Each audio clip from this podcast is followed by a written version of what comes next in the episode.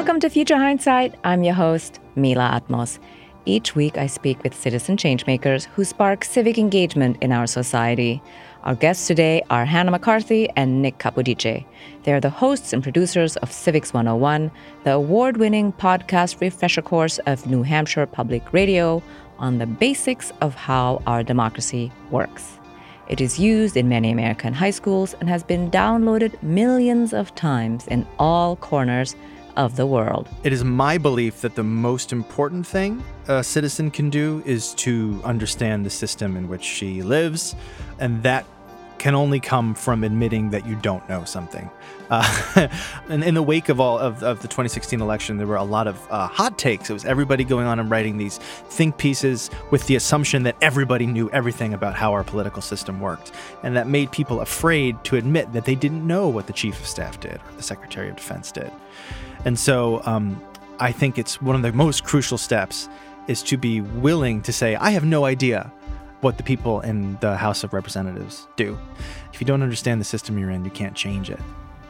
We'll be talking about the complexity of American democracy, our Constitution and rights, and how understanding the system is fundamental to our ability to wield this democracy as best we can. Let's listen in. Thank you for joining us. It's a pleasure. It is such a pleasure. Thank you, Mila. Tell us a little bit about how your show was started. So, our show was started shortly after uh, the 2016 election neither Nick or I were here when the show was first started. Right. Yeah. The station was getting a lot of questions because suddenly the news is just flooded with more information about what's going on in Washington than possibly had ever been before. And people were asking not only questions like can he do that, but also also who is the secretary of defense. What does the State Department actually do? And one of our producers, Logan Shannon, wrote on a post it note, Schoolhouse Rock for Adults.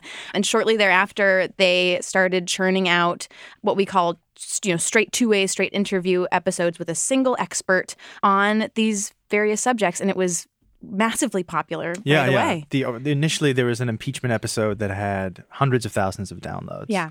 And it was just a straight up interview on these topics. And we were making two a week. Yeah. And I think at this point we're almost up to like 13 million downloads of all the episodes put together. Hannah and I were asked to take over the production of Civics 101. And quite quickly, we discovered that schools are using the podcast and kids are being forced to listen to it. We have to drastically change how the show sounds. So we turned it from a sort of single guest show into a more narrative style podcast like you'd hear on other sort of public radio shows. And um, we've had great success with it. It's very effective in terms of delivering the content and the drama. For example, with your episode on the convention, and you know how people really fought about it and the noises of the 1968 convention i thought that was very effective so since you started the show what are the most common questions that you get no matter what the topic is Mm-hmm. Mm. That's a great question. Hannah and I try very hard to make the show nonpartisan, specifically because schools use it, and also because you know we want to explore systems as opposed to espouse an idea of politics. Uh, regardless of that, the questions we get are quite closely related to the news cycle. So mm-hmm. people ask a lot about impeachment. They're asking a lot about executive powers. They're asking about things that happen in the news. Um, yeah, and this is a, a, conversation that we're increasingly having. Um, yeah. Sort of, what is our responsibility? We are fully committed to being this nonpartisan show. However, is it disingenuous to never put out content that in some way reflects, if not responds to, what is actually going on in the world? And I think that we're becoming a little more comfortable with doing things like an impeachment episode because what could be more useful to our Civics 101 audience in that moment than the toolkit that will allow you to understand precisely what is going on in the news right now? Yeah, it was a good one. I thought it was uh, really illuminating. In terms of impeachment or really about civics in general. What do you think our responsibility is as citizens? Because you get all these questions and it talks about what is the government supposed to do? But what are we supposed to do? It is my belief that the most important thing a citizen can do is to understand the system in which she lives.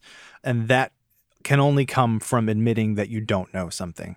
Uh, and in the wake of all of, of the 2016 election, there were a lot of uh, hot takes. It was everybody going on and writing these think pieces with the assumption that everybody knew everything about how our political system worked. And that made people afraid to admit that they didn't know what the chief of staff did or the secretary of defense did.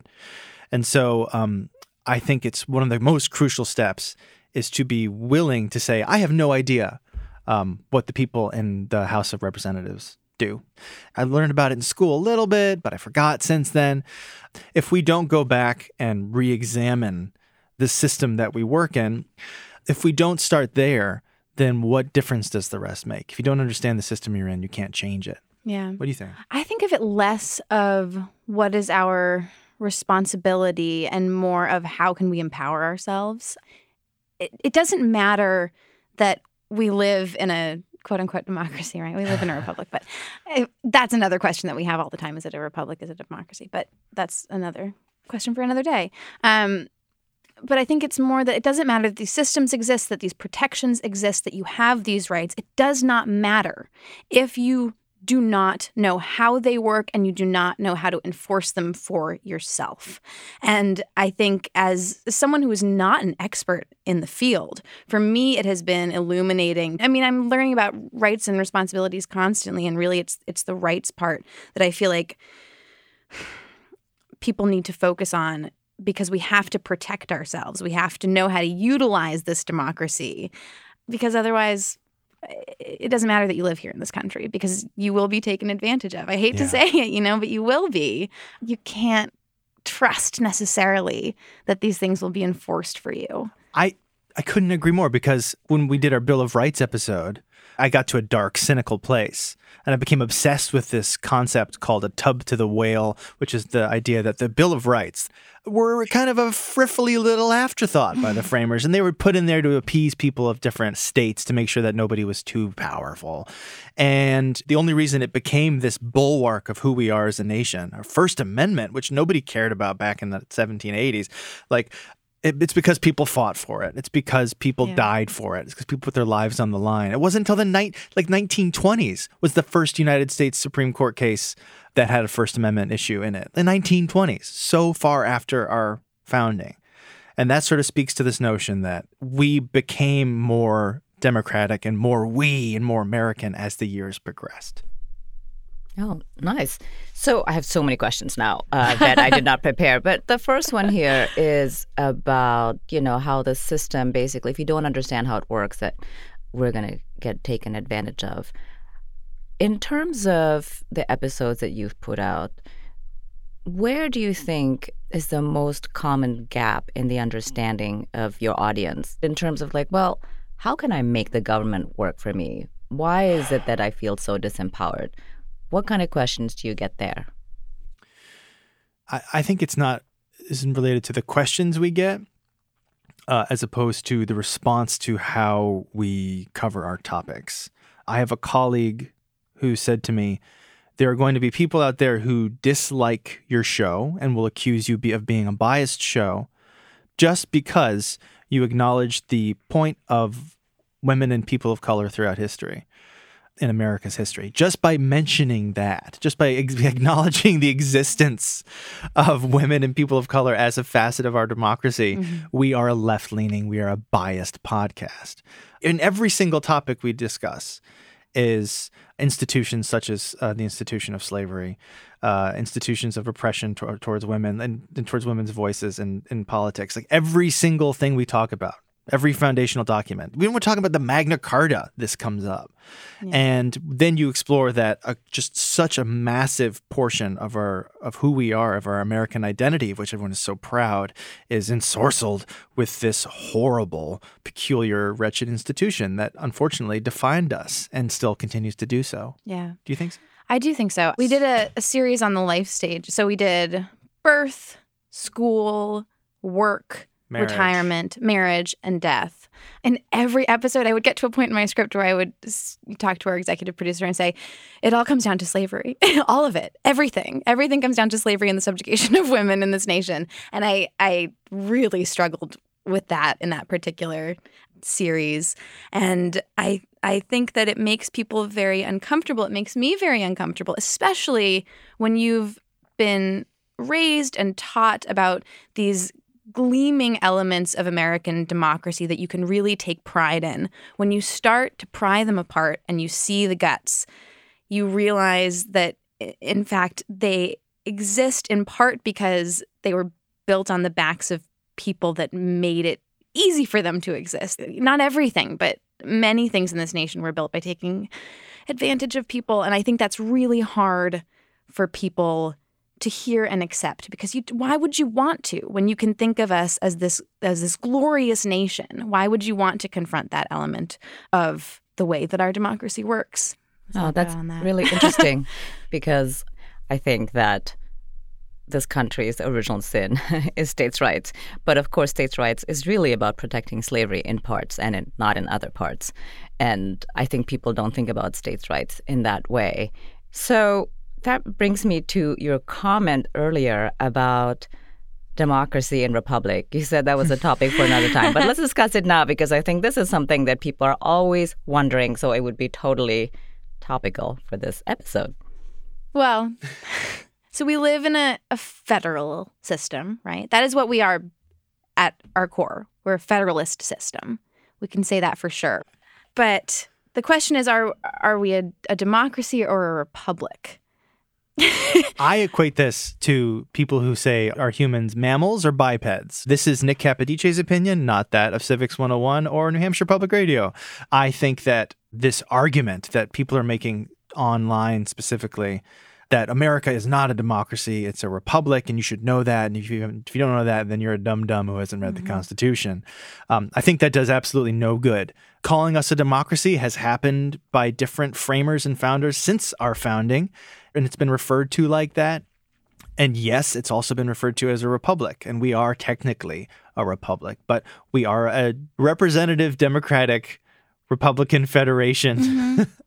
we are a whole bunch of things. I think that's why it's important to also to look at our federalist system, right? Because it's like you can say we live under federalism and you can look at it and you can find it in the Constitution, the elements of federalism in the Constitution. However, when you look at how it actually functions in this nation, mm-hmm. it has vacillated wildly over the years and the practical application of any of these lofty goals it can never be because we're humans and we're fallible and it's very complicated. And you know you, you can't have the, the perfect ideal realized through flesh and blood. It's always going to be some sort of janky version of this lovely notion. And that goes for federalism yeah. a republic democracy. Yeah. Yeah. It's complicated. Yeah. Yeah. Yeah it's very complicated. And that's why your show is so great because it really tries to unpack everything for your everyday person, like you said, who hasn't done civics since high school, long time, we've forgotten. But so let's talk about your audience. You oh, yeah. have your show in schools. What is your demographic in schools? How old are the kids? So the show has uh, a lot of students, majority high school students who are, who listen to the show at the at being forced to by their teachers, of course. Uh, and what they've started doing is listening to them in class. Also, a lot of teachers have started to assign our episodes for homework before they do a topic. Like, let's say they're going to do Articles of Confederation the next day in class. My personal favorite is to um, have students who have access to phones in their schools to download an episode and to walk around outside while listening to it and then come together as a class and talk about it. It, um, that's to me the essence of radio, which is a private thing. I once went to a conference where someone said reading and podcasts are the last two private things. By the way, if there's any teachers out there who um, are interested in working with us on this, we have a, a cadre of, we're starting a, a crew. Uh, so just go to our website and check it out. And uh, we would love to have you be part of the team. Civics101podcast.org. High school teachers and even eighth grade are using, using us more because civics is just starting to be demanded in all our 50 wonderful states as sort of like, oh, okay, we need to start doing this. We've lost civic education. We don't teach it as much anymore. Now we got to get back into it because things are crazy right now.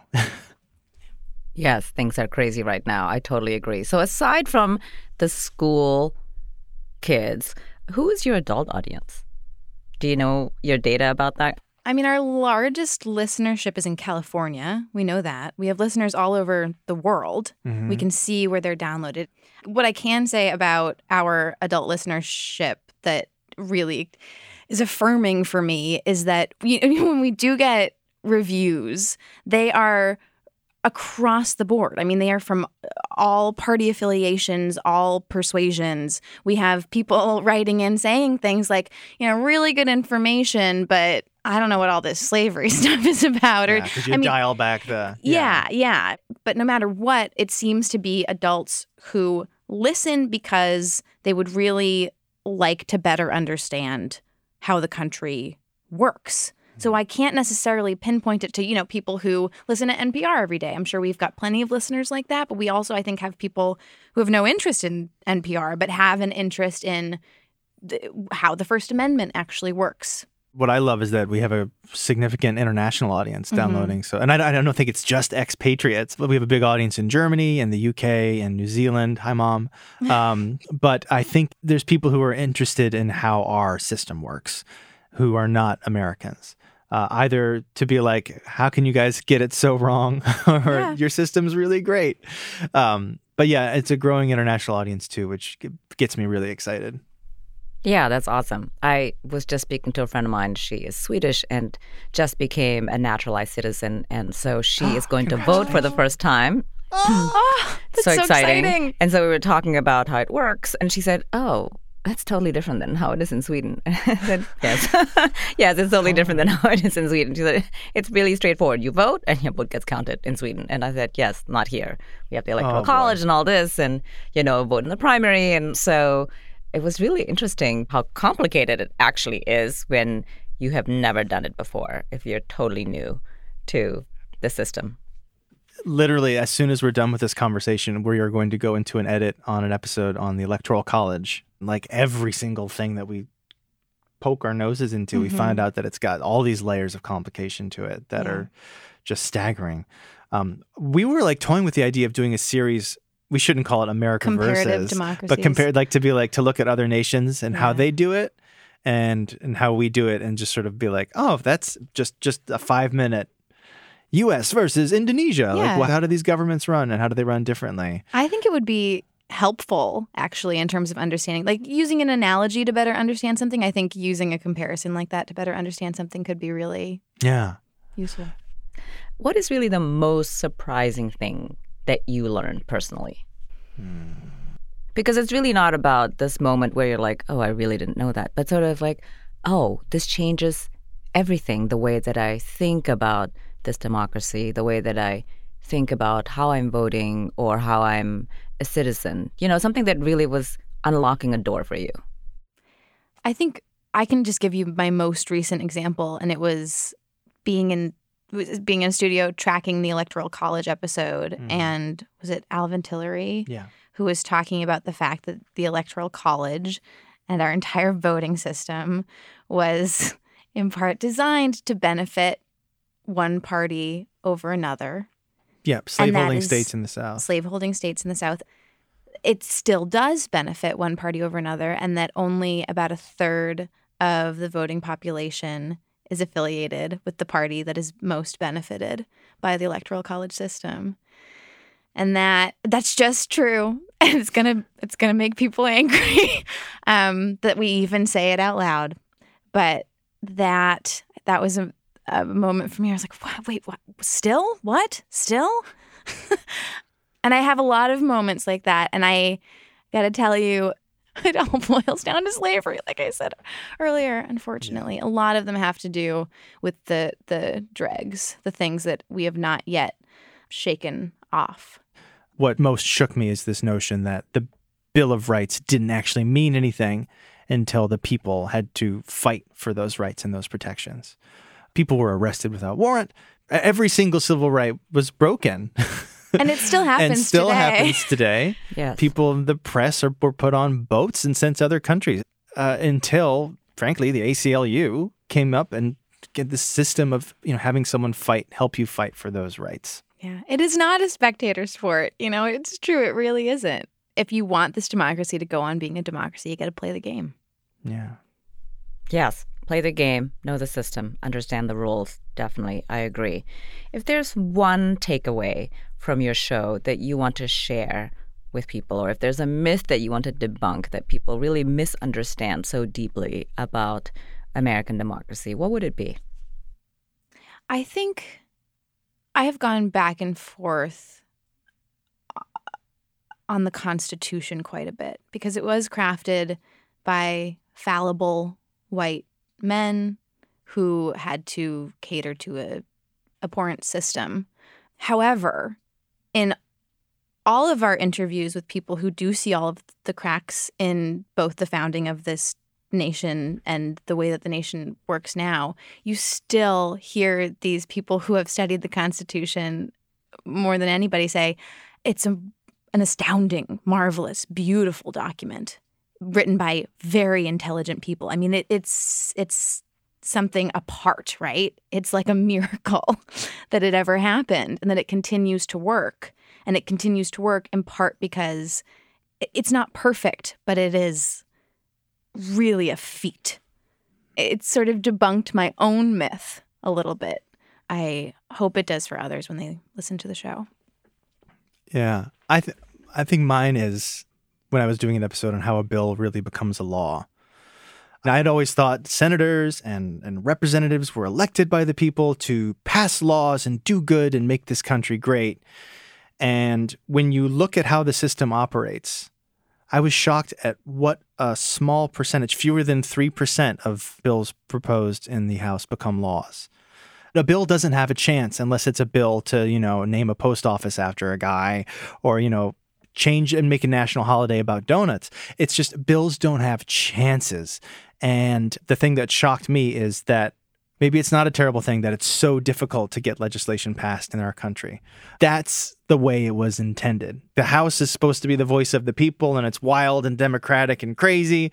And they propose a ton of bills, and nothing ever gets through. And the Senate, it's a place for debate, and a lot of stuff gets through there, but none of it gets past the filibuster. And uh, it's up to you, dear listener, whether or not you think this is a good thing or a bad thing.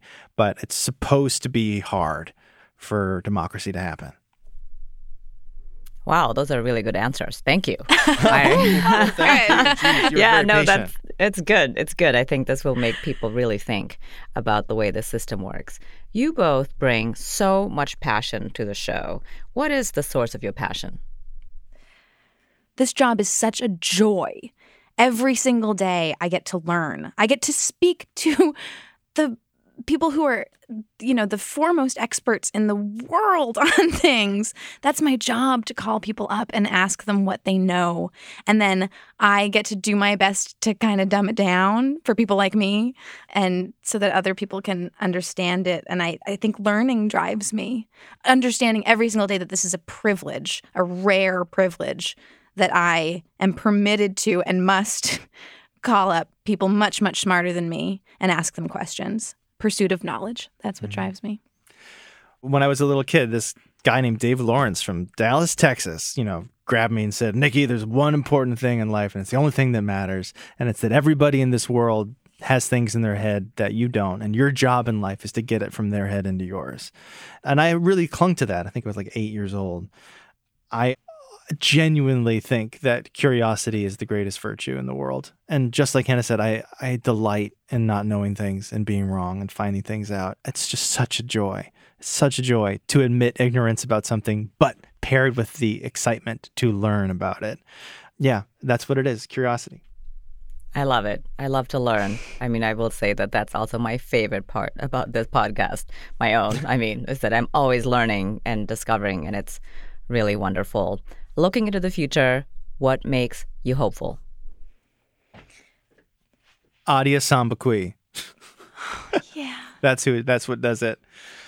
We have a student podcast every a contest every year. We ask students to submit um, short podcasts, and we tweak them a little bit, and we put it into our feed. We've only done it two times, and the first time we did it, someone in freshman in high school wrote a radio drama about arguments about um, representation during the Constitutional Convention. She made a fun radio play, and Hannah and I went down to Springfield and we recorded it and we made it into an episode. And this freshman in high school had a far deeper understanding of the constitutional concept convention than I did.